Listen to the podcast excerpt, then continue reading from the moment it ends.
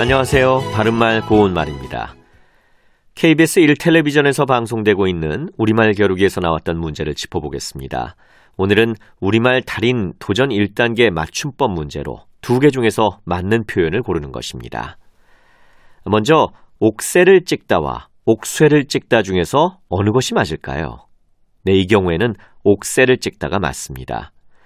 옥새는 국권의 상징으로 국가적 문서에 사용하던 임금의 도장으로 국세라고도 하는데요.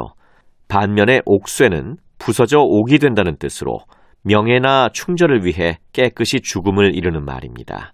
예를 들어 옥쇠를 결심하다, 옥쇠의 각오로 일전을 불사하겠다 이와 같이 쓸 수 있습니다. 다음으로 생때 같은 돈과 생때 같은 돈 중에서 맞는 것은 어느 것일까요? 이때는 쌍디귿의 모음 아이, 애를 쓰는 생때 같은 돈이 맞습니다. 생때 같다는 공을 많이 들여 매우 소중하다는 뜻의 형용사고 반면 쌍디귿의 모음 어이, 애를 쓰는 생때는 억지로 쓰는 때라는 뜻으로 생때를 부리다, 생때를 쓰다 같은 표현으로 많이 씁니다. 마지막으로 종일토록 기다리다와 종일토록 기다리다 중에서 맞는 것은 종일토록 기다리다입니다.